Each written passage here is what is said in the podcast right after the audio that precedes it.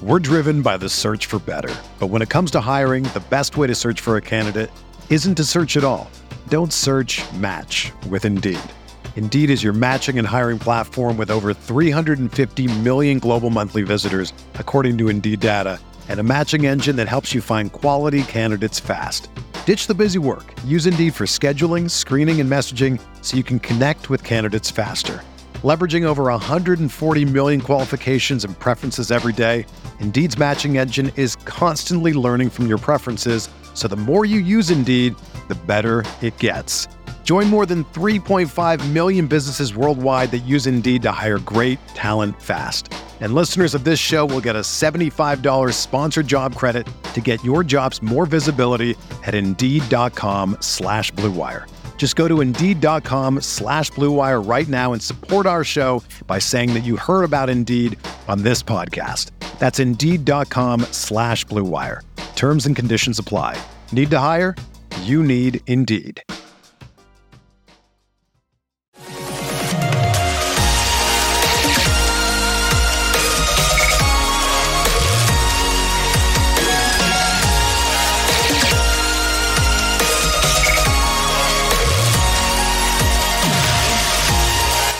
Away we go. Episode 245 of the Al Galdi podcast. It is Monday, February 7th, 2022. Hope you had a nice weekend. Did you have a nice weekend? We had a nice weekend. We pulled something off over the weekend that I did not think was possible.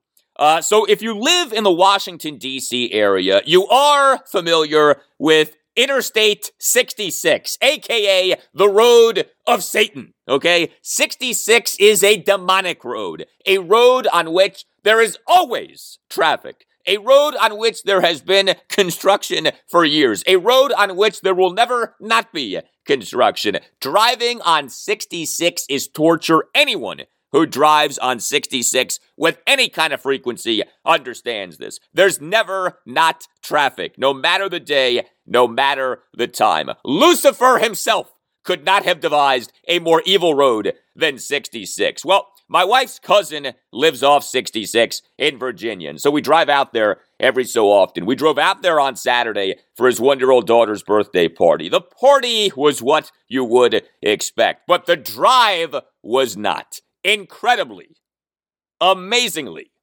inexplicably, miraculously, no traffic. I could not believe it. And this was the case going there, and then was the case coming back from there. And we drove out there in the 2 p.m. hour and then drove back in the 6 p.m. hour. I was certain that we were going to get slammed. I was positive that we were looking at an hour plus easily to and fro. And yet, somehow, some way, no traffic either way. I'm sitting in the car and I'm saying nothing. This was like a no hitter. You don't talk about it until it's over. So, yes, we overcame the road of Satan on Saturday. That was my weekend. Hello and welcome to a Monday installment of the Al Galdi podcast. Well, also on Saturday was the Senior Bowl in Mobile, Alabama. And this year's Senior Bowl, a very significant Senior Bowl for us as Commanders fans. Uh, that's going to take some getting used to, us as Commanders fans, because this year's Senior Bowl loaded with the top quarterbacks in the upcoming NFL draft five of the perceived top six quarterbacks in the 2022 NFL Draft were on Senior Bowl rosters. Kenny Pickett, Desmond Ridder, Carson Strong, Sam Howell, and Malik Willis. And so, coming up in a bit is a special guest who will talk about the quarterbacks in the 2022 draft and who was in Mobile for Senior Bowl week, watching the quarterbacks and talking to NFL executives and scouts. NFL draft analyst Thor Nystrom of NBC Sports Edge, the mighty Thor, will be back on the Al Galdi podcast. Thor's a great guy. He's excellent at talking NFL draft and college football. Draft season has begun. The Commanders have the number 11 pick in the 2022 draft. And as you may have heard, the Commanders are trying to upgrade at quarterback this offseason. So high level insight and analysis from Thor Nystrom is on the way. Also, regarding our Commanders, next segment, in fact, my thoughts on big news on Friday in the workplace misconduct scandal. Congress's Committee on Oversight and Reform releasing multiple documents that shed new light on how the scandal has been handled by the NFL. Uh, the documents do the NFL and Dan Snyder no favors. Things now even worse for Donny Boy off that roundtable last Thursday. Uh, I will talk Wizards. Their mess of a season got even messier over the weekend. A 95 80 loss to the NBA leading Phoenix Suns at Capital One Arena on Saturday night. After the game, Montrezl Harrell sounded off on the Wizards. You got to hear this, and you will hear this during our Wizards segment, which also will include my reaction to the stunning departure of Sashi Brown from the Wizards front office. Where'd that come from? Sashi Brown just got a promotion and a contract extension on November 17th. Now he's gone. All kinds of things are happening right now with the Wizards. Uh, and speaking of area basketball teams having bad seasons, Maryland and Georgetown, each team lost again on Sunday afternoon. The Terrapins fell to 3 and 9 in the Big 10 with an 82-67 loss at number 16 Ohio State. The Hoyas fell to 0 and 10 in the Big East with a 71 52 loss to number 15 Providence at Capital One Arena. It really is something just how bad Maryland and Georgetown are this season. I'll talk Terps and Hoyas, and also we'll discuss two college basketball winners in the region over the weekend. Virginia and Virginia Tech. The Cavaliers improved to 8 and 5 in the ACC with a 71-58 win over Miami at John Paul Jones Arena in Charlottesville on Saturday evening. And the Hokies improved to 5 and 7 in the ACC with a 76-71 win at Pitt on Saturday night. I did not watch a single second of the Pro Bowl on Sunday afternoon. I get a kick out of all of the people who complain about the Pro Bowl. Twitter on Sunday was filled with people whining about the Pro Bowl and how bad the football in the Pro Bowl is. Of course, Pro Bowl football is bad. It's a joke. Offensive and defensive linemen just like stand there. Tackling barely happens. But A, uh, that's how the Pro Bowl should be because no team wants its players getting hurt in the meaningless, worthless Pro Bowl. B, the Pro Bowl has been this way for years now. This is not new, and yet every year people act like this is new. And C, the Pro Bowl does a good television rating. You know, all of these people who complain about the Pro Bowl, what are they doing? They are watching the Pro Bowl. And the Pro Bowl every year ends up doing a good number, a better number than you may think. What really mattered from Pro Bowl weekend for us as Commanders fans was the picture. Ah, yes, the picture. Did you see the picture? A photo that Jonathan Allen's wife put up on Instagram. The photo is of Jonathan Allen, his wife, Hannah Allen, Seattle Seahawks quarterback Russell Wilson, and his wife, Ciara, who, in case you don't know, is a singer and an actress. But of course, the photo became a thing. These four people standing happily side by side. The photo very much became a thing because, of course, of our commander's quest for a franchise quarterback and the talk of the Seahawks perhaps, maybe, possibly trading Russell Wilson. So you see this photo, you see Jonathan Allen and Russell Wilson and their wives standing together happily in this photo, and you say to yourself as a Commanders fan, oh boy, Jonathan Allen and Russell Wilson are friends? Jonathan Allen and Russell Wilson have a relationship? Maybe that means that Wilson wants to come to the Commanders. Look, uh, I would love for that to happen. And it is true that Russell Wilson went to high school in Richmond, Virginia. But unless he just is so unhappy with the Seahawks, why, if you're the Seahawks, would you trade Russell Wilson? And if you're the Seahawks and you, for whatever reason, did trade Russell Wilson, why would you trade him to another team in the NFC?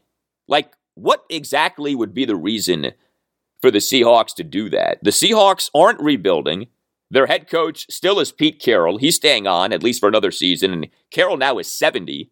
Uh, the Seahawks play in a brutal division in the NFC West. Wilson is under contract through the 2023 season. Like, what exactly would be the reason for the Seahawks to trade Russell Wilson this offseason? And like I said, if the Seahawks, for whatever reason, did decide to trade Wilson, why the heck would the Seahawks trade Wilson to another NFC team. Uh, like, of course, I want for the Commanders to try to trade for Russell Wilson, and I very much salute Jonathan Allen for his service in trying to recruit Russell Wilson to the Commanders. I very much salute Commander Allen in his attempt to woo Russell Wilson into becoming a commander, but this photo can only mean so much. Like, people went nuts over this photo. I was like, is Wilson holding a contract with the Commanders in this photo? Is Wilson wearing a Commanders jersey in this photo? Like, what am I missing? At the end of the day, this is just a photo, and so many photos get taken at the Pro Bowl every year. But no doubt, if you are the Commanders, you got to aim high and you got to try. I'm all for trying, uh, however unlikely the desired outcome may be. One other thing before we get to some feedback we now have yet another former offensive assistant for Mike Shanahan during his time as Redskins head coach as an NFL head coach. The Miami Dolphins have hired Mike McDaniel as their head coach. Mike McDaniel had been the San Francisco 49ers offensive coordinator. Uh, their head coach, of course, is former Skins offensive coordinator Kyle Shanahan, but Mike McDaniel was with the Skins from 2011 through 2013. Mike McDaniel was an offensive assistant in 2011 and 2012. He then served as receivers coach in 2013. So, yes, the list now is even longer. Kyle Shanahan, Sean McVay, Matt LaFleur, and now Mike McDaniel. Four guys who were on Mike Shanahan's Redskins coaching staff now are NFL head coaches. So expect yet another round of this being beaten to death by the media, especially the national media, which will ignore all context and nuance for why all four of these guys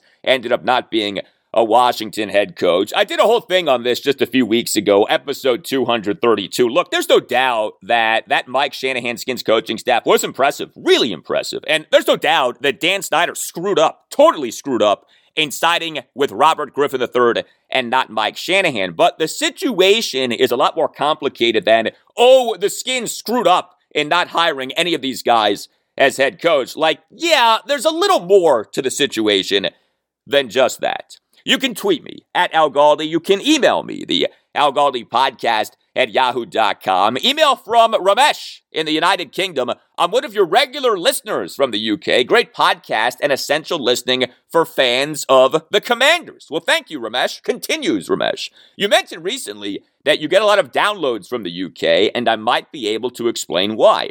In the UK, Channel 4 started showing NFL highlights in 1982, and the Redskins picked up a lot of UK fans that season due to the Skins Super Bowl win for that season and sustained success under Joe Gibbs during that decade. American football grew in popularity in the 1980s, but never really sustained success in the long term against various domestic sports. This is understandable since in those pre internet days, it was hard being a fan in the UK. There was one hourly highlight show per week on TV. The only live game all year was the Super Bowl, for which coverage starts at 11 p.m in the UK. Nowadays, American football has almost zero media profile in the UK. Although American football has never been easier to be a fan of, I don't see this changing as soccer has never been more successful and has evolved to become a huge business with highly paid stars and lucrative television contracts, just like the NFL, only on a global basis. Back to Washington. It's good to see the team is now focusing on solving the quarterback problem, but I'm concerned that our highly drafted edge rushers still need to be brought in line as this is essential for success next season. Early signs based on Chase Young's recent comments are not encouraging. Uh, thank you for that email and insight, Ramesh. You see, we now have a better understanding for why the commanders have such a command when it comes to having a following in the UK. It is something. How many commanders fans are in the UK. Heck, I, on last Tuesday's show, episode 241, had on Commanders analyst Mark Bullock, a great X's and O's guy. He's a Commanders fan who's based in the UK. Speaking of this podcast being international, email from Steve in France. Oui, oui. Right, Steve. First and foremost, I want to thank you for your never ending shoot from the hip coverage of the Washington sports scene, especially the Washington Commanders. I've been listening to your various broadcasts for a while now and thoroughly enjoy your podcast over the almost one year now. Well, thank you very much, Steve. Continue, Steve. I live in France and wanted to give my two cents on the new name, Commanders. As I'm sure you're aware, the new initials of WC are used throughout Europe to signify a water closet aka a toilet. Parentheses, this should give you material for years to come.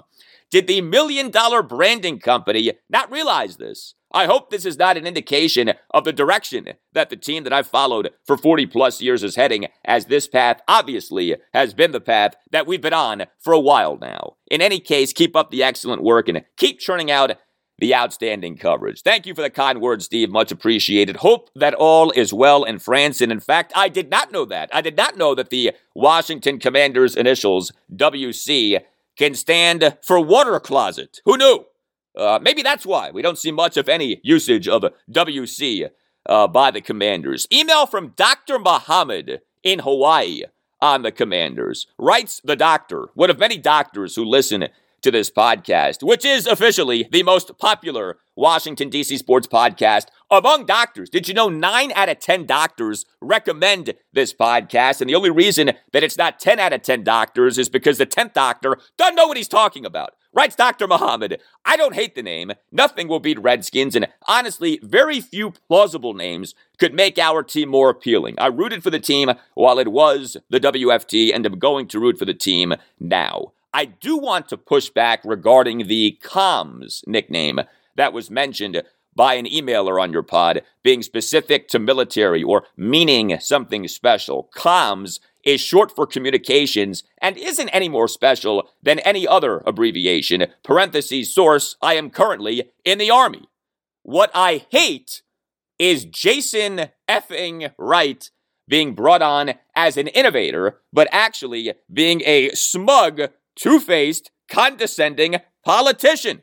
He pumped up the fan base with this whole process being open and fan input being considered. We all knew that input didn't actually mean that the team was going to bend over backwards to accommodate us fans. At the end of the day, the team has to honor copyrights, etc. So why not just say that, go with what you think is best and not waste 2 years of our time?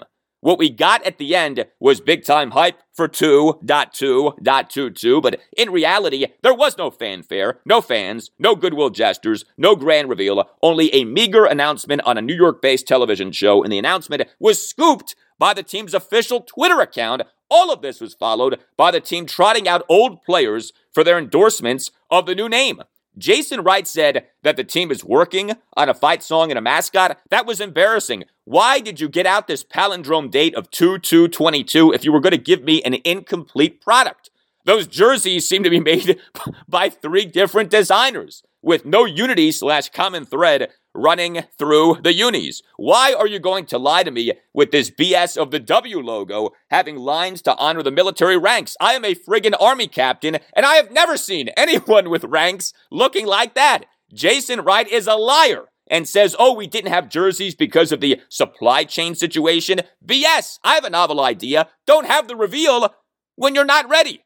Jason Wright is Bruce Allen, but with a better veneer so as not to make the fans immediately puke when they see his sleaziness. I'm glad that the team had all of this misdirection planned because the team sure made me believe that it was going to handle something right. Let's win on the field because we sure as S are not going to win off the field.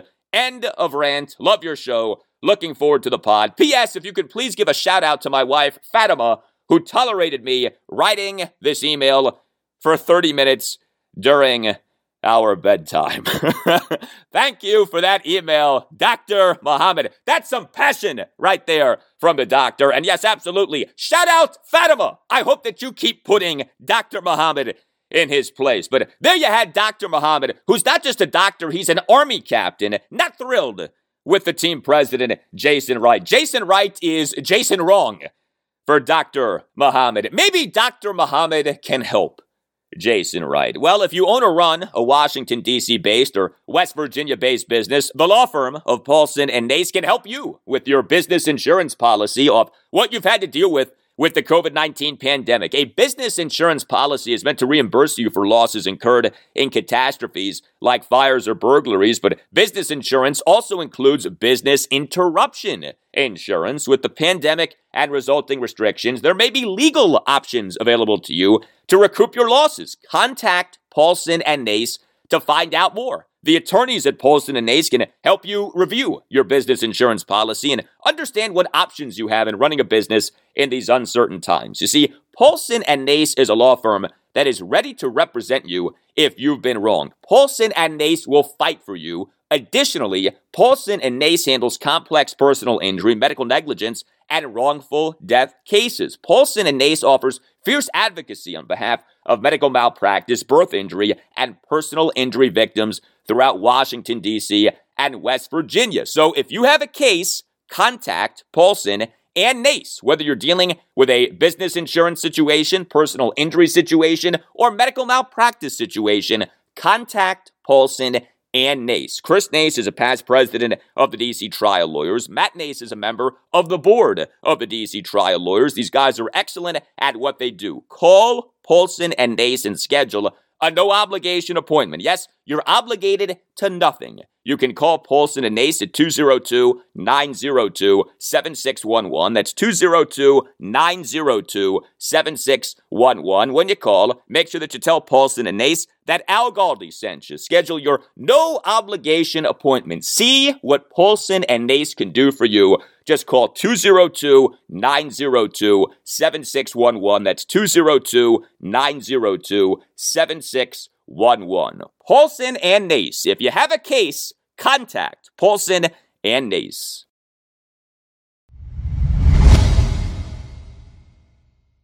All right, before we get to our special guest, NFL draft analyst Thor Nystrom of NBC Sports Edge to talk quarterbacks in the 2022 NFL draft off Saturday afternoon Senior Bowl and with our commanders being all in on trying to get a franchise quarterback this offseason, I do want to hit on major commanders news that broke on Friday. You know, I early in Friday's show, episode 244, joked in wondering what might happen on Friday with the commanders off the major developments last Wednesday and Thursday. Uh, Wednesday, with the team, of course, branded as 2.2.22. Uh, we had the announcement of the name Commanders. Thursday, uh, 2.3.22. We had new allegations levied against Dan Snyder at that roundtable before Congress regarding the team's workplace misconduct scandal. And it turns out that on Friday, on 2.4.22, we had more major news in Washington's workplace misconduct scandal. So, with all of this workplace misconduct scandal stuff, it is easy to get confused. It is easy to get bogged down.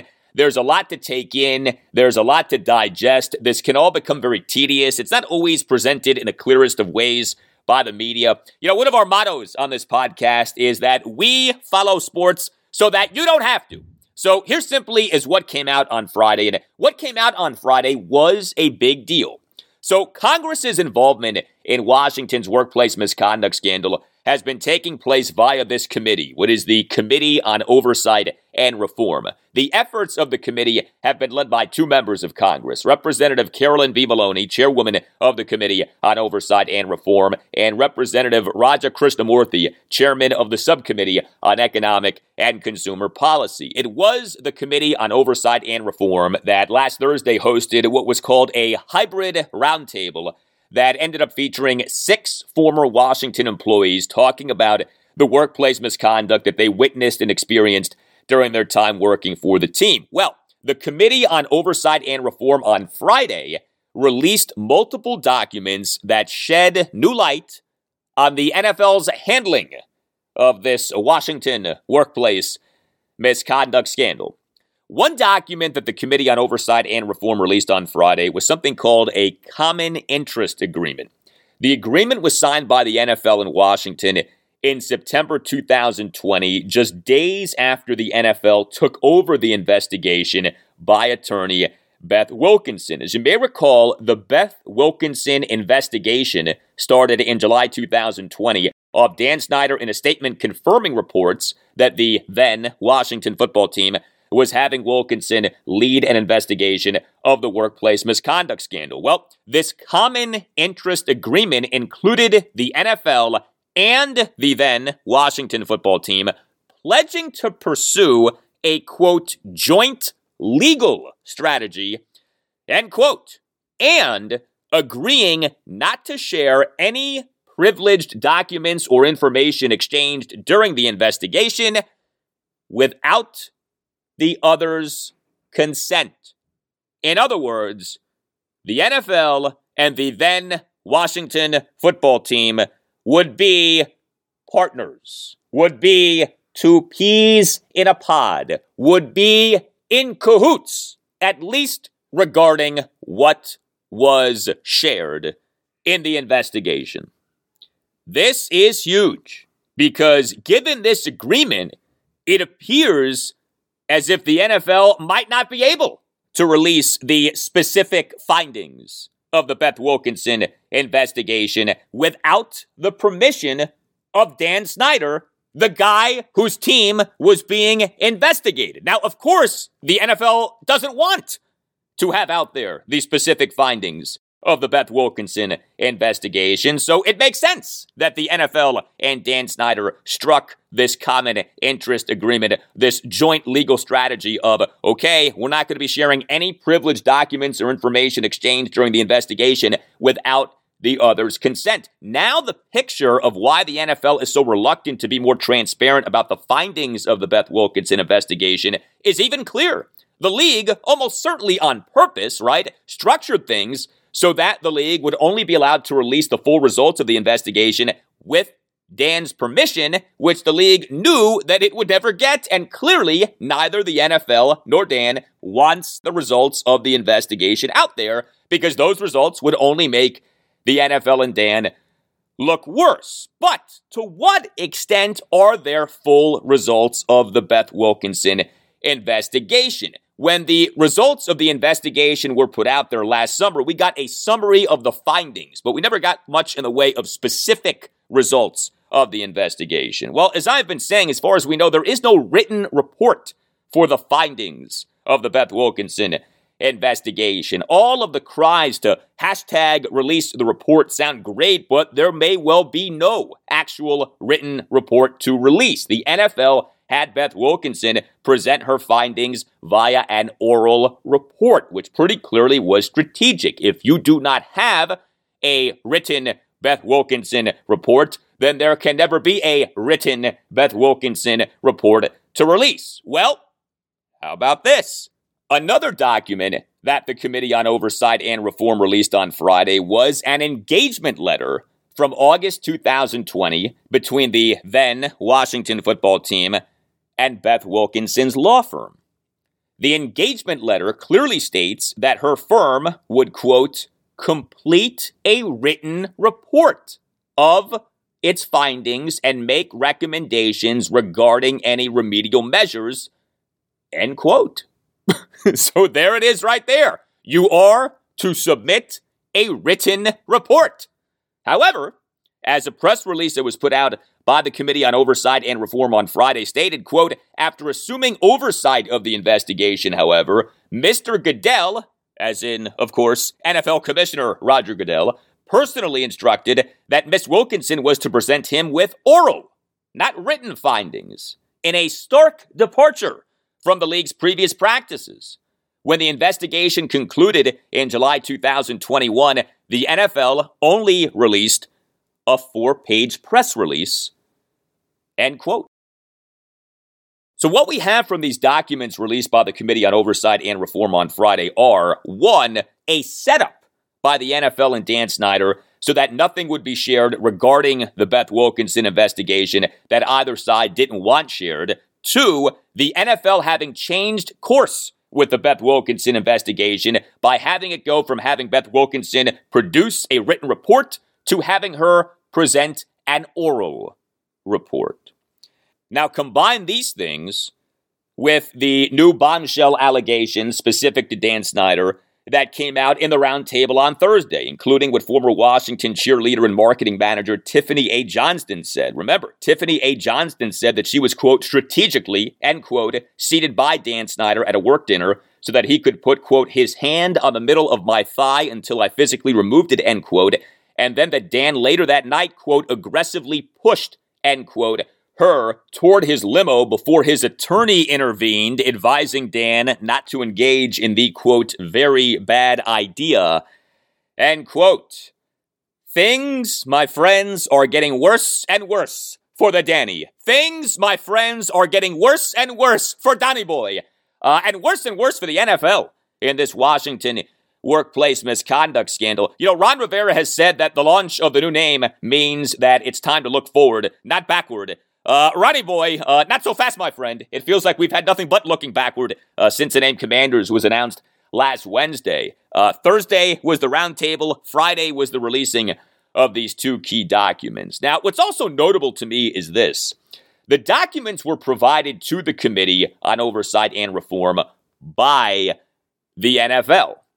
Uh, the Committee on Oversight and Reform releasing the documents that the committee released on Friday marked the first time that the committee had released documents provided to the committee by the NFL regarding Washington's workplace misconduct scandal. So you think about this. The committee has been quite smart in its timing of things. You know, the committee held this roundtable on Thursday, the day after, the day after the announcement of the name commanders. And then the committee, the day after the roundtable, in a clear effort to continue the momentum from the roundtable, in a clear effort to make it so that the news cycle didn't lose interest in what was said at the roundtable, released these documents. Very smart, very shrewd on the part of the committee. Jordan Siev is an attorney for Dan Snyder. Jordan Siev released the following statement on Friday. Quote, the former team employee who spoke for the first time yesterday resigned through a thankful and cheery resignation note more than 13 years ago, citing her five and a half wonderful years working for the Washington Redskins. We understand that she was approached by the Wilkinson law firm in 2020 as part of its investigation, but she refused to be interviewed. The unsworn allegations she made for the first time yesterday against Mr. Snyder are false and have been categorically denied by Mr. Snyder. Regarding today's letter from the committee to the NFL, neither Mr. Snyder nor the team has ever done anything to block the committee from receiving any documents it has requested from the NFL that are not expressly protected by attorney client privilege or attorney work product. Finally, all remaining non privileged emails are being provided to the committee shortly. End quote. So there's a lot in that statement. Among the things in that statement, yes, is the recognition that Tiffani A. Johnston had declined to be interviewed by Beth Wilkinson as part of the Wilkinson investigation. But what you also had very clearly as a part of that statement from Dan Snyder's attorney Jordan Siev was an effort to discredit Tiffani A. Johnston. Uh, remember, Dan Snyder has said very little throughout this workplace misconduct scandal in terms of responding to specific allegations, but he did put out a lengthy statement last Thursday. That statement included him saying that Johnston and another former team employee, Melanie Coburn, were lying with what they said at the roundtable on Thursday. Quote, while past conduct at the team was unacceptable, the allegations leveled against me personally in today's roundtable, many of which are well over 13 years old, are outright lies. I unequivocally deny having participated in any such conduct at any time and with respect to any person. End quote. So there is very much an attempt at character assassination here right now. You know, Dan in that statement last Thursday calling Tiffani A. Johnston and Melanie Coburn liars. Jordan Siev in that statement on Friday uh, saying, hey, this woman, Tiffani A. Johnston, left on great terms more than 13 years ago. Now all of a sudden she has a problem of having declined to be interviewed as part of the Beth Wilkinson investigation. Where all of this is going, who knows? Uh, I am not at the point at which I'm ready to say that this is, in fact, the end for Dan Snyder as the owner of the Commanders. This is the end of Dan Snyder as being the head commander of the Commanders. Uh, we still have a ways to go until we can say uh, that this is the end for Dan Snyder as the owner of the team with any real confidence. But I'll tell you this I'm not ready to say that we're definitely not at the end of Dan Snyder as the owner of the Commanders. Things are getting worse and worse for Donnie Boy. Things are not getting better and better for Donnie Boy. Things are getting worse and worse for him. And while he amazingly has survived all of the scandal over the last two years, that doesn't mean that he can survive scandal forever. Up next, NFL draft analyst Thor Nystrom of NBC Sports Edge on the quarterbacks in the 2022 NFL Draft for our quarterback needy commanders off the Senior Bowl this past Saturday afternoon. Thor was down in Mobile, Alabama, talked to a lot of people, witnessed a lot in terms of the quarterbacks. Uh, if you are a fan of the Commanders taking the quarterback out of Liberty, Malik Willis, wait till you hear what Thor has to say. We'll get to that and much more with Thor after this.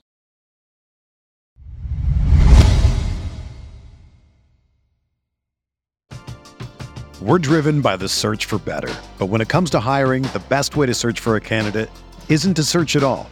Don't search match with Indeed. Indeed is your matching and hiring platform with over 350 million global monthly visitors, according to Indeed data, and a matching engine that helps you find quality candidates fast. Ditch the busy work. Use Indeed for scheduling, screening, and messaging so you can connect with candidates faster. Leveraging over 140 million qualifications and preferences every day, Indeed's matching engine is constantly learning from your preferences, so the more you use Indeed, the better it gets. Join more than 3.5 million businesses worldwide that use Indeed to hire great talent fast. And listeners of this show will get a $75 sponsored job credit to get your jobs more visibility at Indeed.com slash BlueWire. Just go to Indeed.com slash BlueWire right now and support our show by saying that you heard about Indeed on this podcast. That's Indeed.com slash BlueWire. Terms and conditions apply. Need to hire? You need Indeed.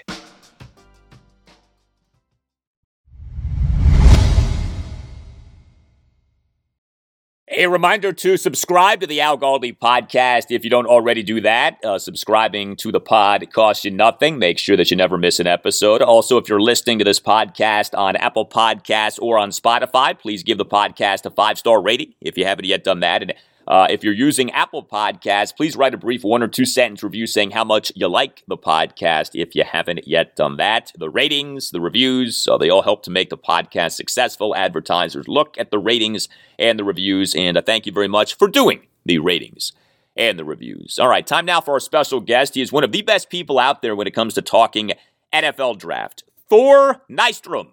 He is the senior content creator for NFL draft and college football coverage for NBC Sports Edge. You can follow Thor on Twitter at ThorKU. Uh, Thor joined us on the podcast last year for the Monday after the 2021 NFL draft to review the then Washington football team's 2021 draft. And he joins us now to talk quarterbacks in the 2022 NFL draft, off providing great coverage of the Senior Bowl, which took place on Saturday afternoon in Mobile, Alabama. Thor, great to have you back on the pod, man. How are you?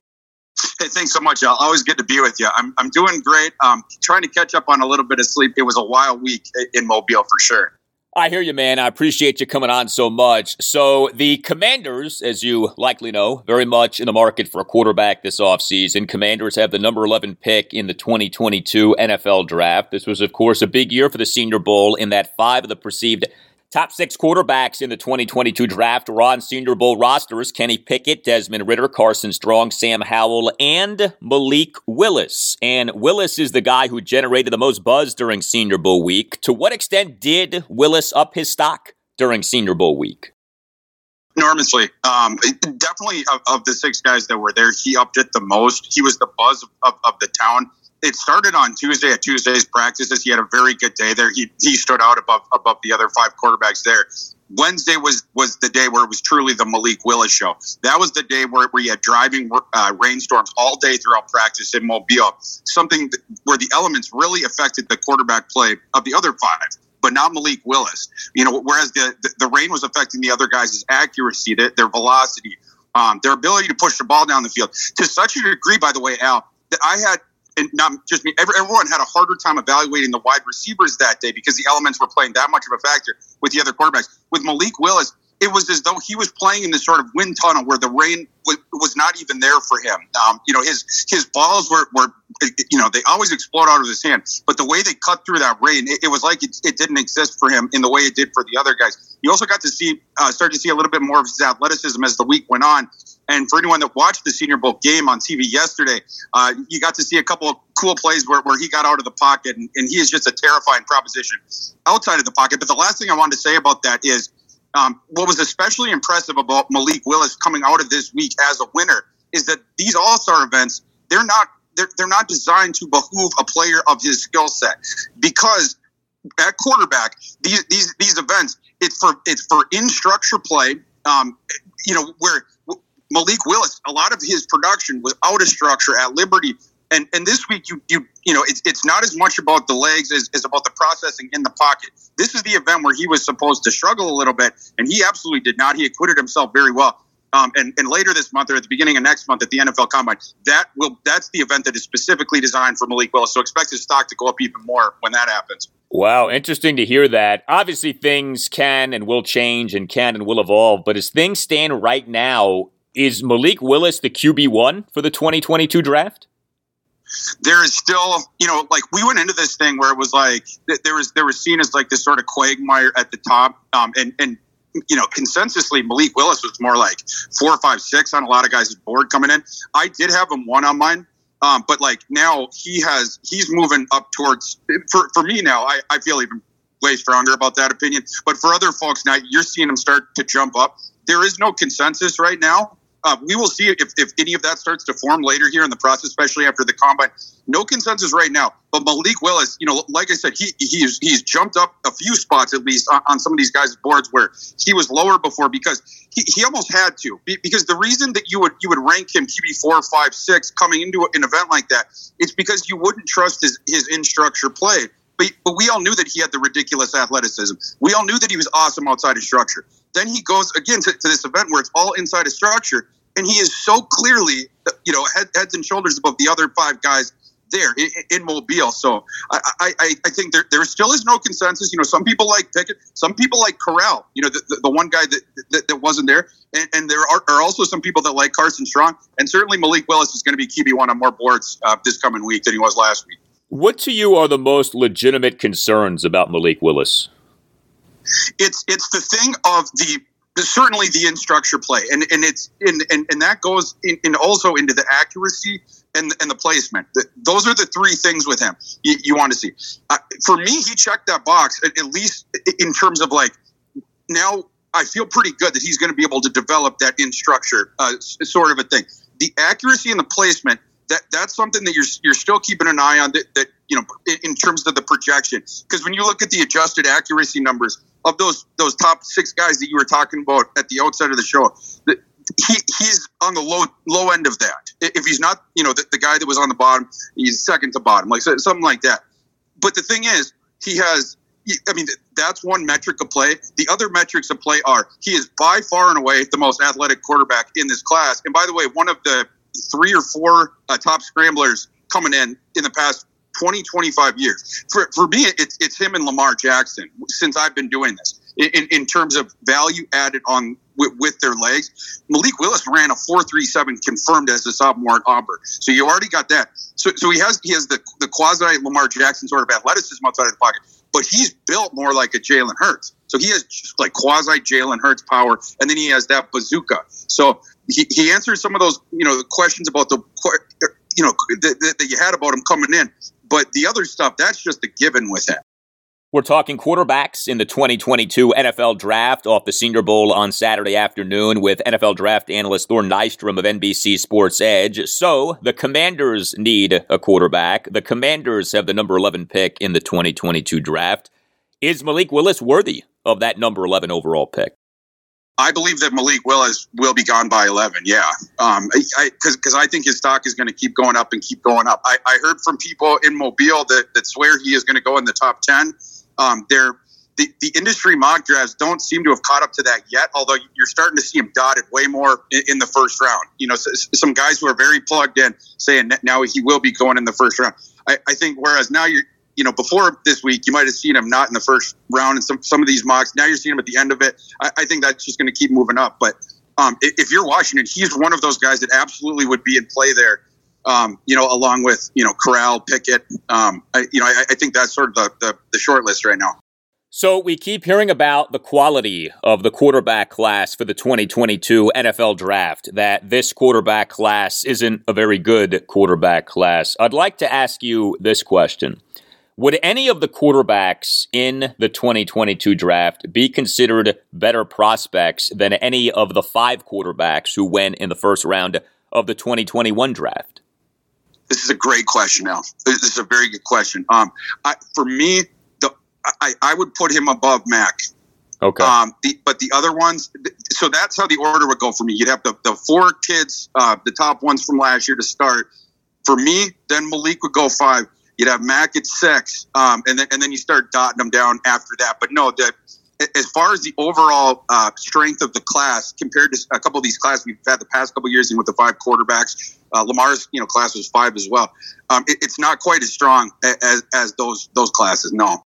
Okay, I want to get your takes on some of the other quarterbacks who were on the Senior Bowl rosters. Uh, Kenny Pickett, he was the quarterback in the 2022 draft who I like the best going into Senior Bowl week. I do know that we have the hand size thing with him. For those unfamiliar with the Kenny Pickett hand size situation, Pickett did not have his hand measured during Senior Bowl week. The reason is that he's double jointed, so thus his right thumb naturally points in an odd direction, and so he's doing exercises to alleviate this so that he can get a proper and better measurement of his hand at the NFL Scouting Combine in March. I mean, to me, this hand size stuff can be overrated, but where are you on Kenny Pickett as a quarterback prospect for the NFL? By the way, the, the, hand size thing with him was was really weird because scouts already had his hand size from like over the spring, like a, a confirmed measurement. So it's just kind of weird that he didn't want to measure it. Um, he sort of made a story, I think, where there was none of them. He said he's going to measure it at, at, the combine. He's going to try to stretch out his hand still. And so I, I thought that was kind of funny. But to, to your point, I don't think, to, to me, that's pretty close to a non-factor. The, the kid played extensively at Pittsburgh over the last five years. I, I, didn't see many issues with the ball squirting out of his hands and stuff like that. And, and people with the hand size thing, you got to remember, like, um, so many examples of this. But a couple years ago, uh, Joe Burrow came in and he measured with small hands, and then he he put out a tweet after that where it was like, you know, I'm, I'm so sorry I have to retire from the, the game of football because my hands are too small to play. so you know, for, for me, that's the you just kind of throw that stuff out and just focus on his game. There's a lot to like about Kenny Pickett, a lot to like, you know, on the field. And, speaking with the Burrow parallels, he, he was one of those guys that had the, the one year jump here at, at, at, the end. In Mobile, he sort of, uh, I guess you would say, he held serve, you know, as, as far as on the field where um, didn't really go up any, didn't really go down any. You know, there was nothing where there was no wow factors, but there was there was also nothing that was going on with him where it was like it stood out as, as being poor. And where he acquitted himself well in Mobile, it, it, was an area of the process that we weren't allowed into. Um, he was getting some raves coming out at the team interviews. Um, I, I, think both. Uh, there was a couple different guys that reported yesterday. I'm, I'm blanking on the names, but but uh, big time uh, NFL reporters that reported that in informal polls that they had with scouts, that Kenny Pickett was was clearly interviewing the best. So, so in that one metric that the media did not get to see, he stood out. Um, as far as on the field, like I said, him and I, I would put Sam Howell in, in the same sort of category where they just sort of held steady with, with where they were. Didn't didn't rise, did not drop based on what happened in Mobile. So you have Malik Willis number one right now. Do you have Pickett number two? Would have Pickett number two right now. Yeah, I, I think so. The, the one, so so the, the, the two kind of uh, couple wild cards here for me are are Carson Strong because I, I love the kid's arm. He has an absolute bazooka. And by the way, that was confirmed in, in Mobile. Like it, it, it's for real. The, the arm strength and stuff like that. And then the the other one is Matt Corral. You know, the, the one kid that, that we did not get to see. Um, my, my friend Benjamin Allbright on, on Twitter had a really funny uh, tweet where he said. Uh, the two biggest quarterback winners this week in Mobile are Malik Willis, dot dot dot, and Matt Corral. Yeah. You know, just, just making that that joke that you know no one else sort of jumped up like that. Corral, it's going to be really interesting to watch his process, especially if you're a Washington fan. You know, and you're sitting in that slot, and you know, at most, you know, maybe one or two quarterbacks goes above you, so you you you should have access to one of at least one of the top three guys on your board, if, if not one of the, the top two. Corral is a very interesting guy to watch. Um, because he's he's super athletic. You know, uh, Sam Howell also is. You know, so he got you sort of um, th- those two things are comparable about the two. How Howell does, to me does not have as strong of a pure arm as Matt Corral. Matt, Matt Corral has has a bazooka, and I, I think he would have shown that um, this week.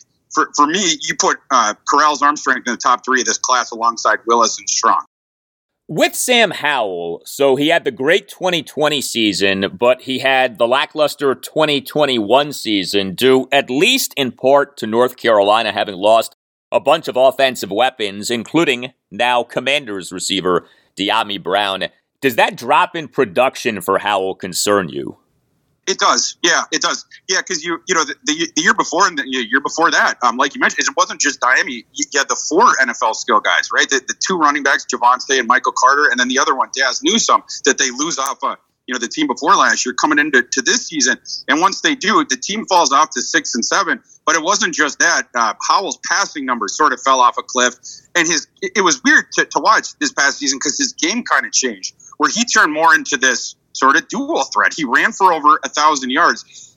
He's not willing to, to, to he's not willing to, to, do the coin flip thing, throwing it into the tight windows when there's a shot that the, the you know the cornerback's close. He, he doesn't trust his arm that much, um, and, and, so you saw a lot of that last year on film, where it's like you know he, he, the, the wide receivers aren't getting as much separation, and so instead of you know sort of taking that shot and trusting his arm, he would take off and, and, run around the tackles. And there was one specific moment in practice. I think this was on Tuesday don't, don't quote me, but I, I think it was on Tuesday, um, where uh, I was sort of flabbergasted because a, a specific thing that, that reminded me just of that sort of, you know, uh, um, risk aversion showed up where, where they were doing one-on-one drills, you know, with the cornerback against the receiver, and then you know, and then you had the quarterback throwing him the ball, and and and they started the rep. Sam Howell looked, looked, looked, and then threw the ball away. It was the only time I saw a quarterback throw the ball away in a one-on-one drill. And I was just looking at the media guys next to me, like, is he is he kidding?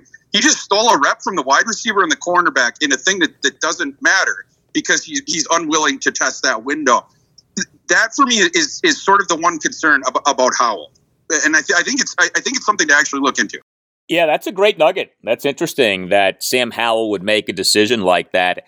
You reference Carson Strong. We know that he has a cannon of an arm, but he also has this problematic knee. How much should a team be downgrading Strong because of that knee, especially given these days how valuable it is to have a quarterback who can run? Yeah, and, and, it, and it sure is, Al. It, it sure is. It's it, that that's a big one. Um, that's something where we need the, the medical rechecks from from the combine, um, where we can get uh, an objective look at it. I heard positive um, um, sort of scuttlebutt about that knee, um, you know, in in Mobile, but I, I, want it right from the NFL doctors. Um, and, and, and, and, by the way, speaking to the positives about the knee that, that were actually apparent on the field, here's what I liked about it. Carson Strong walked out onto the field on Tuesday without that knee brace that we were accustomed to seeing all you know all last year. So so right away it's like oh okay he's coming out without it, and he did play the last regular season uh, game without it uh, mm-hmm. uh, this past year, but all the other ones he was playing with that brace. So you know I thought maybe he would have that brace on again, but he did not and he looked a little bit better on the hoof than than I had anticipated because he, he was a little bit uh, more fleet of rel- relatively speaking. He, he's no Malik. He's the opposite of Malik Willis in terms of this, but he was more fleet on his foot than, than he'd been during the majority of, of, this past season. Because you know, a part of the thing was you had that that Baki knee brace on. The other thing about it was the reason that the knee brace was on was because he had rushed back after surgery on the very early end of, of his doctor's timeline. And, and basically, the, knee brace was the only thing that could allow him to keep going because his knee would swell up. It's the only thing that, that kept that swelling down. So he, he had to wear it. It compromised his mobility for sure. And you can even see some of this in, in, in his on field uh, sort of advanced numbers that, that go beyond, you know, like, like, you know, things like rushing. Well, one of the things from last year was he was one of the best quarterbacks in, the, in, in this class in terms of um, uh, clean pocket play. If you look like PFF uh, grade within a clean pocket, but he was the worst, um, uh, at least of the top guys, in terms of his play under pressure. And so it becomes: is that something that's inherent to him because he's never going to have that, that sort of athleticism, or is some of that just because you know of, of the the situation he was in last year, where that that knee was compromised in a way that maybe it won't going forward. Again, we have to check on on the rechecks on that. And he wasn't able to get away, and he was having to throw all with his arm and and you know without some of his base. You know, he, he had to wing a lot of those throws without having you know full use of, of that base, um, and, and, still impressed. But again,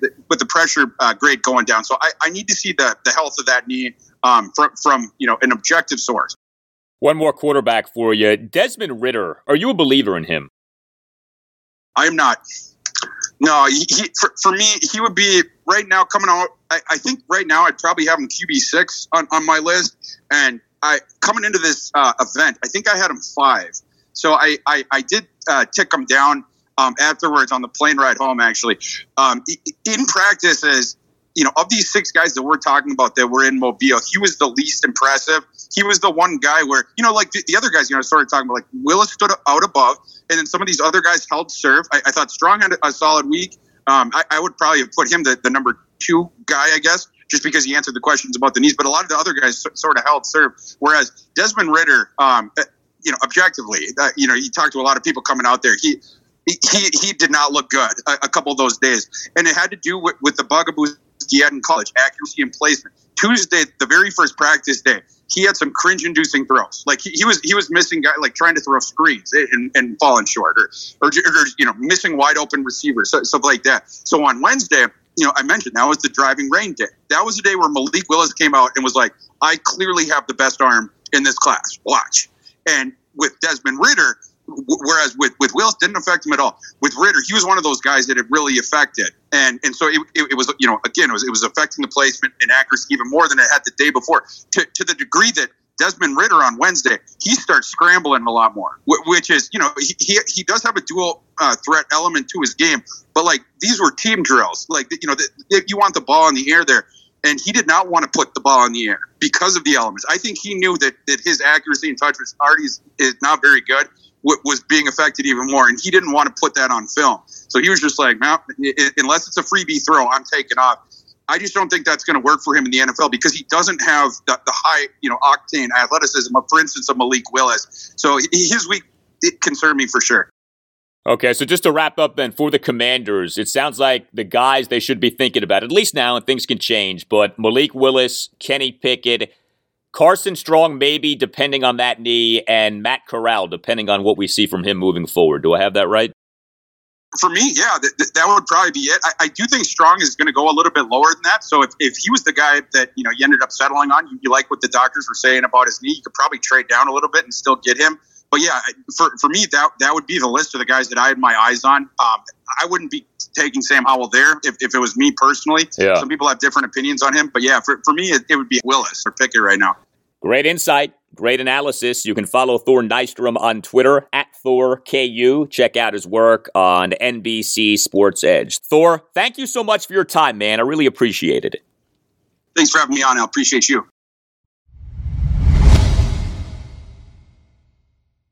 Well, the end of this current incarnation of the Wizards could be in just a few days. Uh, the NBA trade deadline is on Thursday at 3 p.m. Eastern. For weeks now, we've had all kinds of reports swirling about the Wizards having players on the trade block, right? Spencer Dinwiddie, Montrezl Harrell, Davis Bertans, uh, not Bradley Beal, at least we don't think, but who the heck knows.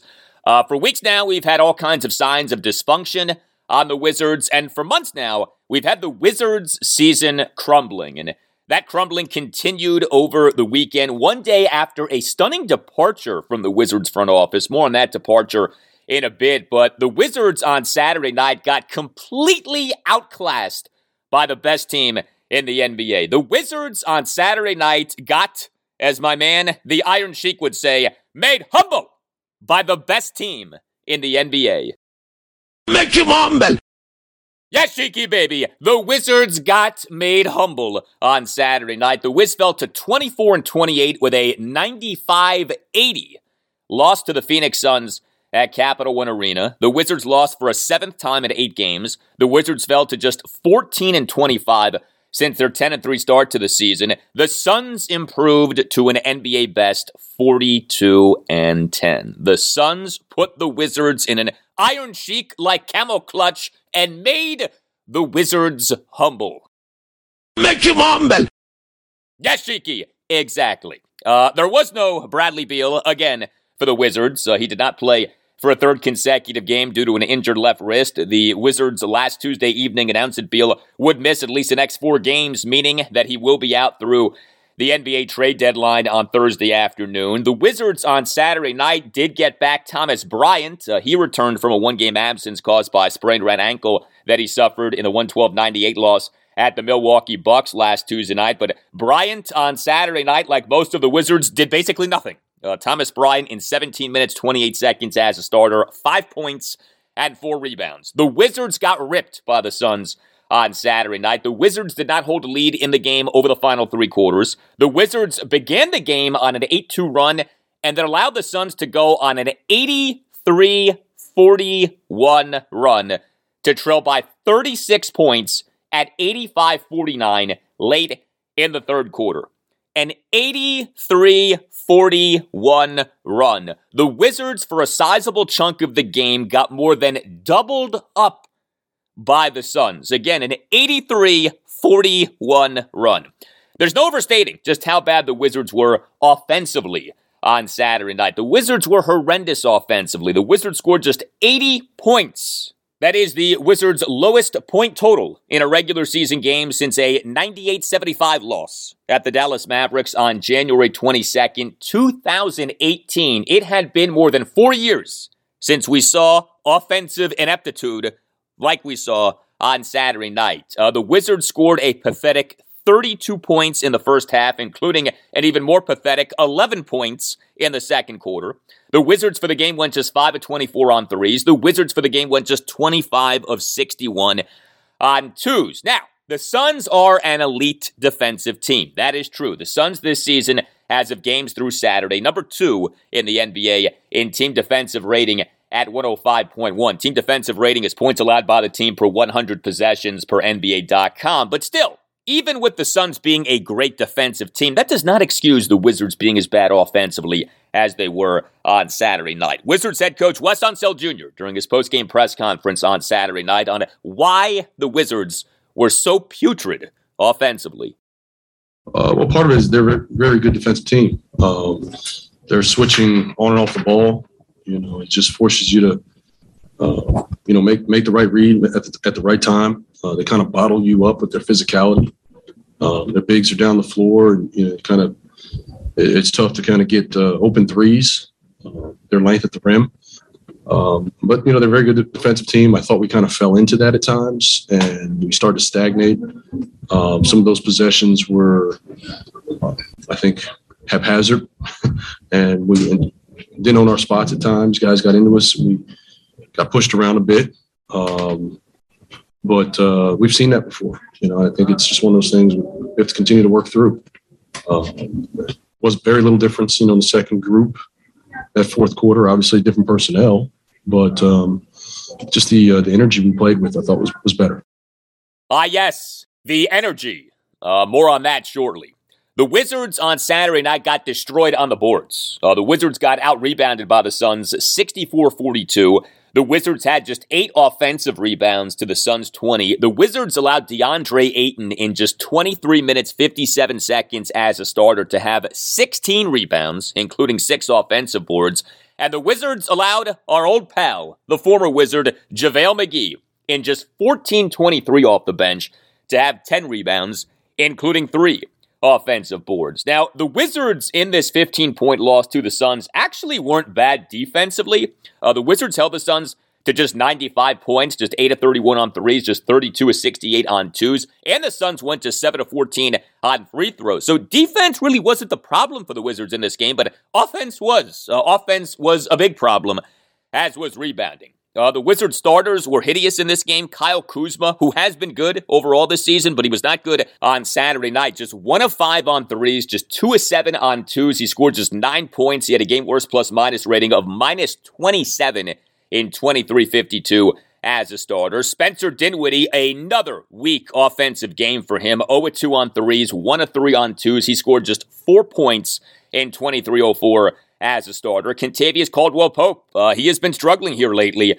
Uh, KCP on Saturday night went just one of four on threes, just two of five on twos, had eight points in 24:03 as a starter. Now, the Wizards' leading scorer in the game was Montrezl Harrell. Uh, Harrell in 23-28 off the bench, 5 of 12 from the field, all twos, 5 of 5 on free throws. He finished with 15 points and 7 rebounds. Now, Harrell is set to be an unrestricted free agent this summer, so he may be as good as gone come the NBA trade deadline on Thursday. And so Harrell sounded off during his post-game press conference, and good for him for doing this because Montrezl Harrell to me spoke truth during his post-game press conference. Harrell during his post-game presser got asked about the mood of the Wizards right now. Here's what he said. It sucks, bro.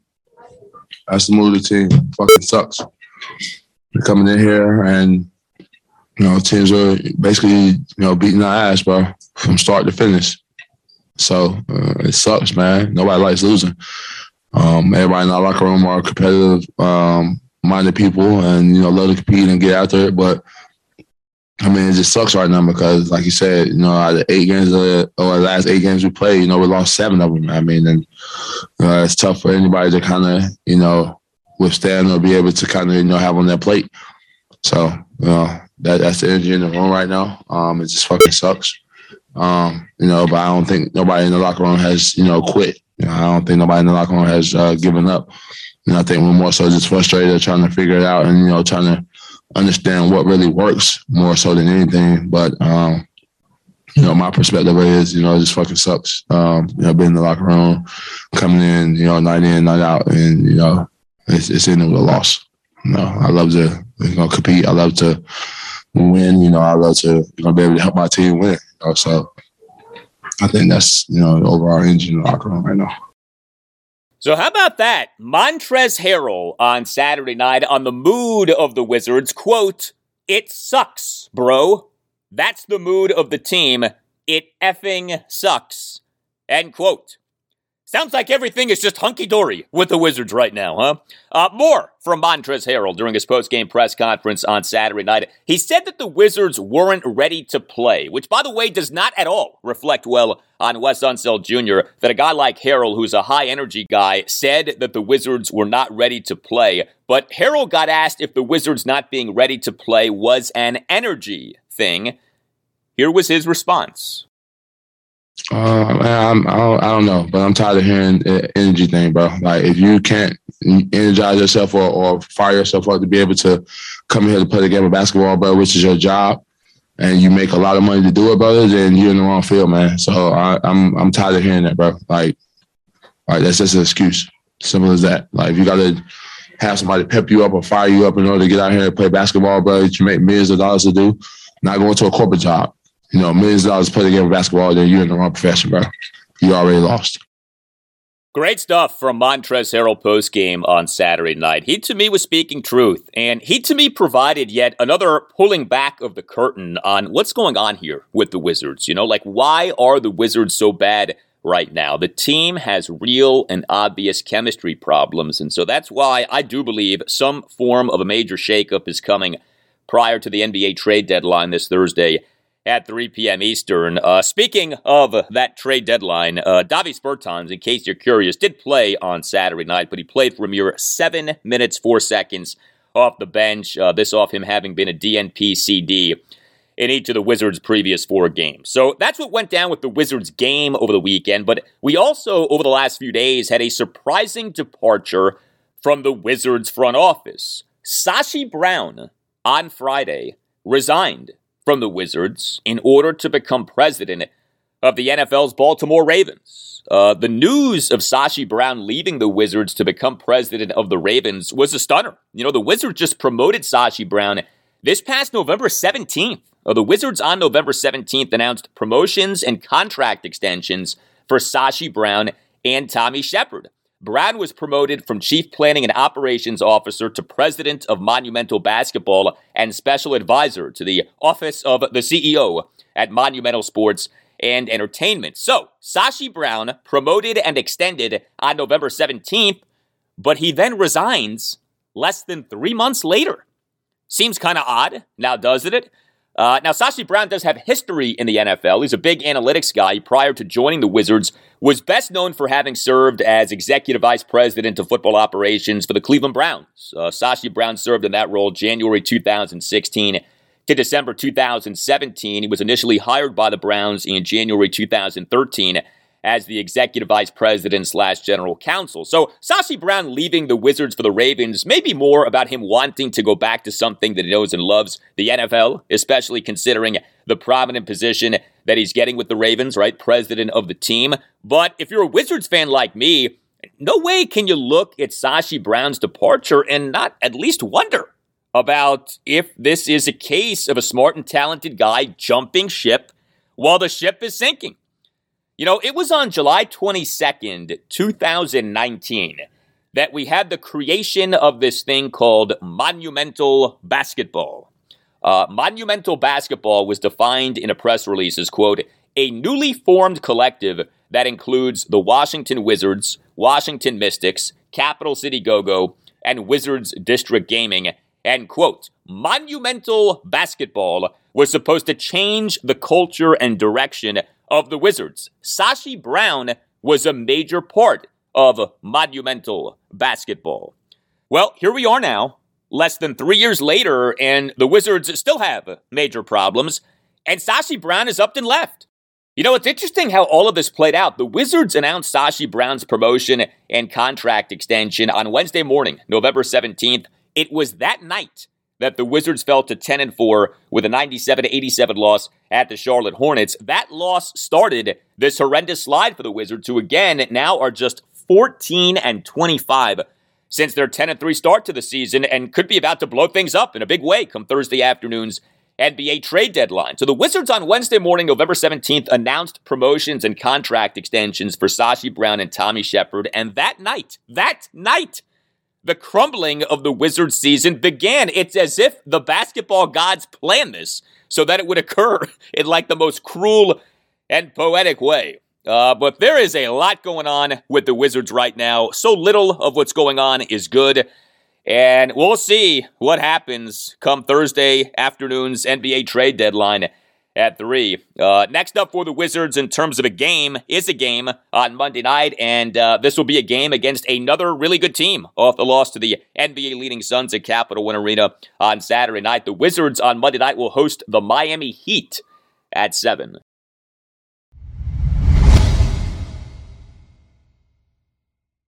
Well, as we have discussed on the podcast, this season is one of the worst seasons in recent memory for college basketball in the area. A lot of that has to do with both Maryland and Georgetown being really bad, and uh, Maryland and Georgetown being really bad continued on Sunday afternoon with both the Terrapins and the Hoyas losing to ranked teams in convincing fashion. Uh, however, there is hope for college basketball in the area. The hope comes to us via the Commonwealth of Virginia, as both Virginia and Virginia Tech are doing better. Both the Cavaliers and the Hokies won on Saturday. We begin with Maryland. It fell to 11 and 12 overall and 3 and 9 in the Big Ten with an 82 67 loss at number 16 Ohio State on Sunday afternoon. The Terps finishing this season with a losing overall record is very much a possibility. The Terps' only lead in the game was a 2 0 lead in the first two minutes of the game. The Terps then allowed Ohio State to go on a 58 34 run. The Terps defense was really bad in this game. Terps allowed Ohio State to go 11 to 26 on threes. The Terps allowed Ohio State to go 19 of 33 on twos. Terps got outscored in the paint 32 22. The Terps allowed Ohio State to finish with 17 assists versus six turnovers. The Terps got scorched by EJ Liddell. And look, EJ Liddell is a great player, but EJ Liddell went off on Sunday afternoon. 2 of 4 on 3, 7 of 10 on 2s. He finished with 24 points, 11 rebounds, and 5 assists versus no turnovers in 31 minutes, 30 seconds as a starter. So, really bad defense for Maryland, really bad offense for Maryland. The Terps went just 10 of 29 on threes as the Terps continue to be among the worst three point shooting teams in the country. The Terps now are shooting just 31.78% on threes this season. Terps also went just 13 to 30 on twos. Uh, very inefficient games for Maryland's top two guards, Fats Russell and Eric Ayala. Those guys have combined 7 of 24 from the field. Fats Russell, the Maryland point guard, the Rhode Island transfer, he went just 1 of 6 on threes, just 4 9 on twos in 33 19 as a starter. Finished with 12.6 rebounds and 5 assists versus two turnovers. Eric Ayala just 2 of 7 on threes, 0 of 2 on twos, and 32 03 as a starter. He finished with 8 points, 5 rebounds, 4 assists versus 3 turnovers and 2 steals. The bright spot for the Terps was Donta Scott. You know, Donta Scott, some games gives you like next to nothing. But other games looks great, and he looked great in this game. Five of eight on threes. Uh, three of five on twos, four of six on free throws. He finished with 25 points and six rebounds in 35 33 as a starter. So I do want to give credit to Donta Scott. He was good, but too many other Terps were not.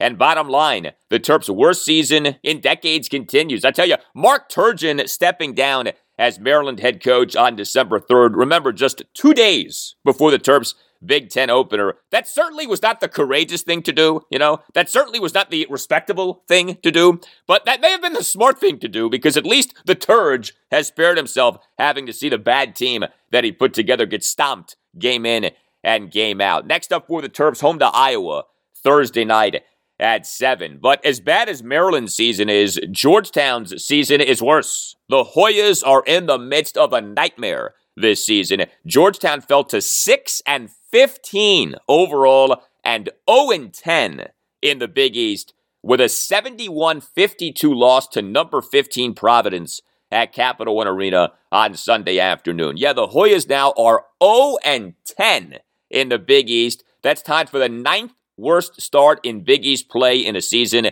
in the history of the conference. Uh, also, Georgetown now has lost 11 consecutive games. We had the following tweet on Sunday afternoon from longtime college basketball insider Jeff Goodman, who now is a basketball analyst for Stadium, tweeted Goodman, quote, Georgetown now has lost 11 consecutive games, unacceptable for a program the stature of Georgetown. I hate to say it, but time to admit the Patrick Ewing coaching era just isn't working. End quote. Uh, that is significant when a guy like Jeff Goodman puts something like that out there. Like what he put out there isn't some stroke of brilliance, okay? But when a guy like Goodman puts that out there, uh, that to me is quite telling. Um, is there any arguing with what Jeff Goodman put out there that the Patrick Ewing coaching era just isn't working? It isn't working. Like, what's the rebuttal to that? You know, what's the response to that? What's the counterpoint to that Goodman tweet? About Patrick. This Georgetown season is a complete disaster. On the flip side, by the way, Providence is rolling this season. Providence now 20 and 2 overall. First time since the 1972-73 season that Providence has been 20 and 2. And Providence with this victory at Georgetown improved to 10 and 1 in the Big East for the first time in program history. Uh, the Hoyas completely collapsed in the second half of this game. The Hoyas early in the second half led by three points at 32 29, but the Hoyas allowed Providence to go on a 39 16 run that put the Hoyas down by 20 points at 68 48. Biggest reason for the Hoyas' collapse was their defense. Uh, Georgetown has been a really bad defensive team for years now, and the defense really bad again on Sunday afternoon. Hoyas allowed Providence to go 12 of 25 on threes, including 7 to 12 on threes in the second half. The Hoyas had no answer for Jared Bynum. Uh, Jared Bynum could not miss in this game. Bynum in 31 minutes off the bench, 7 of 8 on threes. He had 32 points, 5 steals, 5 rebounds, and 2 assists versus 4 turnovers. How about this? Jared Bynum in the second half on Sunday afternoon personally outscored Georgetown. Bynum in the second half on Sunday afternoon scored 27 points. The Hoyas in the second half on Sunday afternoon scored 22 points. So in the second half, it was Jared Bynum 27, Georgetown 22. Jared Bynum was incredible. And if you know your area basketball, the name Jared Bynum is familiar. Jared Bynum went to my high school. Uh, Jared Bynum went to Georgetown Prep High School in Rockville, Maryland. Another product of Georgetown Prep conquering, uh, although in this instance, the conquering came at the expense of Georgetown University. And yes, you do have to ask the question why is a guy in Jared Bynum who went to Georgetown Prep in Rockville going to college at Providence as opposed to, say, I don't know, Georgetown or even Maryland?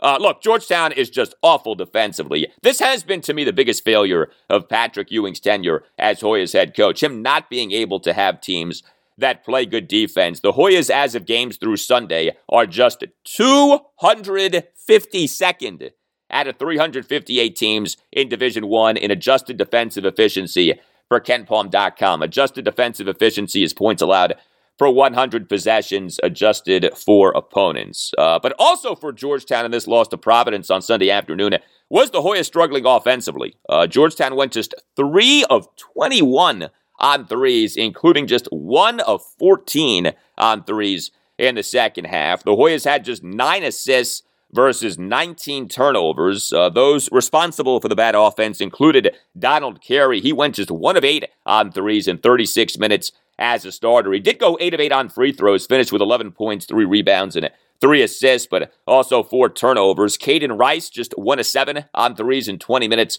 off the bench. He scored just five points. Aminu Mohammed did have a good game. He went 7 of 11 from the field, all twos. He did go just 4 of 8 on free throws, but he finished with 18 points, three steals, four rebounds, and two assists versus two turnovers in 36 minutes as a starter. I do want to salute uh, one of my favorite people in the business, Rich Chvotkin, the legendary radio voice of the Hoyas. Uh, this game was the 1,500th career game for Rich Chvotkin calling games for the Hoyas. Just an incredible milestone. 1,500 career games for Rich Chvotkin as the radio voice of the Hoyas. Rich's first season calling Hoyas games was the 1974 75 season. That's crazy when you think about that. Uh, I, as a punk kid in college, and then shortly after graduating from Maryland, had the pleasure of serving as a studio producer for Georgetown basketball. So I worked with Rich. This is like 1999 to 2002. Uh, Rich, a total class act, really nice guy. I had Rich on my radio shows a bunch over the years. He was always willing to come on with me, uh, very accommodating. And appreciate this about Rich Chvotkin. He does these Georgetown games on his own.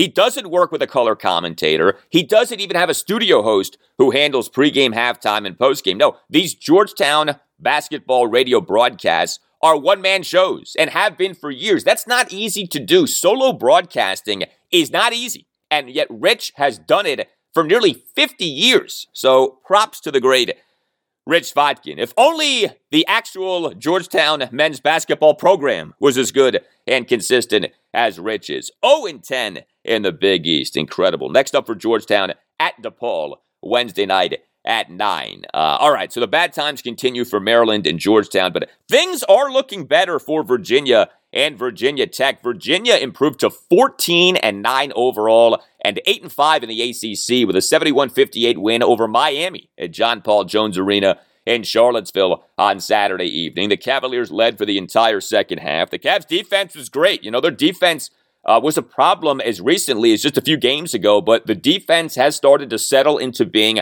what we've become accustomed to with Tony Bennett as UVA head coach. Cavs held Miami to just 58 points. Cavs held Miami to just 4 of 17 on threes. The Cavs got Miami to commit 13 turnovers. The Cavs totaled 11 steals, and the Cavs did all of this without fouling.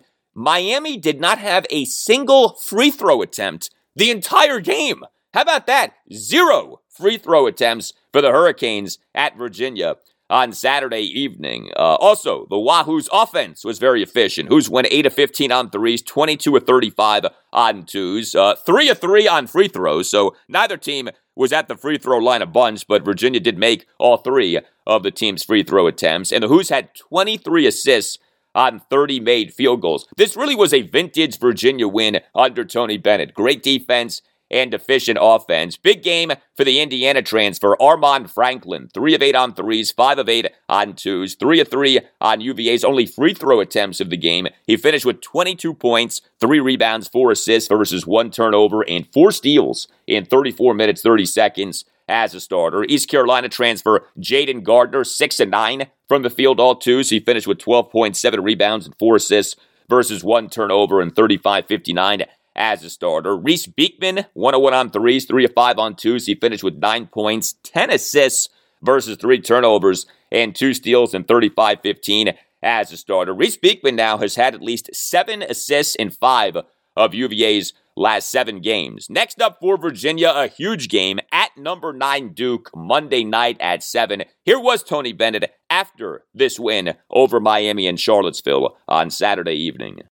I think you just you work, you show up at practice, you have a quality practice and work, and you know each game is an opportunity to uh, to play and to to see if you've improved and go after it. And um, but I'm not naive enough to think, oh yeah, we got it. The second you think you've arrived, the second it, with the saying, the defense never rests. You you can never assume anything. You just got to keep working on your prep and your games. And again, in this league, it appears, you know, if you're right and you're ready, you're going to have a chance. You know, next game we got to, you know, playing obviously the top of our league and, and just be as ready as we can and step into that one. And, um, again, never get too high, never get too low, and just see quality. And that's what I think these guys have bought into, and, and they're working, and they're they're connected as t- in terms of how they play for each other, and it doesn't seem like there's any issues, even when we were struggling. Like, oh, I need to get this or I need to get that, and uh, I think that's a, a unified team. Yes, it is. And then with Virginia Tech, it improved to 13 and 10 overall and 5 and 7 in the ACC with a 76-71 win at Pitt on Saturday night. So the Hokies now have won three consecutive games off a 2 and 7 start in the ACC. Although this win at Pitt became way closer than it should have been. Uh, the Hokies early in the second half led by 28 points at 52-24. The Hokies then allowed Pitt to go on a 47-22 run that cut the Hokies lead to just 3 points at 74-71 with seconds left in the second half, but the Hokies ultimately prevailed. Uh, this could have been a disastrous loss for the Hokies, but it was not. Tech's defense was not good in this game. Tech allowed Pitt to go 9 of 18 on threes. Tech allowed Pitt to go 16 of 26 on twos. Tech had no answer for Femi Odukale, who went 5 of 7 on threes, finished with 25 points, 3 assists versus 3 turnovers, and 6 steals. But Tech's offense, really good for a third consecutive game. Tech had an incredible first half. Tech in the first half went 10 of 13 on threes and 8 of 11 on twos and scored 49 points. So Tech in the first half went 18 to 24 from the field, 75% shooting from the field. That shooting percentage set a new program record for highest team shooting percentage in a half of an ACC game. Tech could not miss in the first half of this game. Uh, Tech for the game went 14 to 26 on threes and 12 to 19 on twos. I've talked about Virginia Tech actually being one of the better offensive teams in the country this season. Tech, as of games through Sunday, number 19 in Division One in adjusted offensive efficiency. For KenPom.com, adjusted offensive efficiency is points per 100 possessions adjusted for opponents. Uh, some standouts for the Hokies. Storm Murphy, 3 of 6 on threes, 4 of 4 on twos. He finished with 20 points, 4 assists versus 2 turnovers, and 3 rebounds in 28 minutes as a starter. Nahiem Alleyne, 4 of 7 on threes, 1 of 1 on twos. He finished with 14 points, 4 rebounds, and 2 steals in 33 minutes as a starter. Justyn Mutts had a mixed game. He, in 33 minutes as a starter, went 2 of 3 on threes, finished with 16 points, 5 steals, and five rebounds, but he also went just three of seven on twos and just four six on free throws and had two assists versus eight turnovers. Uh, like I said, this was not necessarily a perfect game for Virginia Tech, but this was another win. So Tech won at Pitt on Saturday night, and next up for Tech is a home game against Pitt on Monday night. Virginia Tech will host Pitt Monday night at 7. All right, that will do it for you and me for now. Keep the feedback coming. You can tweet me at Al Galdi. You can email me, the Al Galdi podcast at yahoo.com. Tuesday show, episode 246, will feature a special guest, Joe Fann. He is the co host of the Bet to Win podcast. He, prior to that, covered the Seattle Seahawks for NBC Sports Northwest. Joe is a great guy to talk about. Russell Wilson. Yes, what is the chance truly that the Seahawks would trade Wilson this offseason? Off the Pro Bowl photo of Jonathan Allen, Russell Wilson, and their wives. What are we looking at here? Okay. Now, I have a hard time seeing the Seahawks trading Wilson, but that doesn't mean that that can't happen. And that obviously doesn't mean that the commanders shouldn't try to trade for Wilson. You know, the sense that you get is that the commanders may well make their play for a franchise quarterback prior to the NFL draft that some sort of a move for a veteran quarterback is coming for the Commanders. Could that move possibly be a trade for Russell Wilson? We'll talk about that with Joe Fann on Tuesday's show. Also on Tuesday's show, post-game games on Monday night for the Wizards, Virginia, and Virginia Tech. The Wizards will host the Miami Heat Monday night at 7. Virginia will be at number 9 Duke Monday night at 7, and Virginia Tech will host Pitt Monday night at 7. Have a great rest of your Monday, and I'll talk to you on Tuesday. It sucks, bro. That's the mood of the team. Fucking sucks.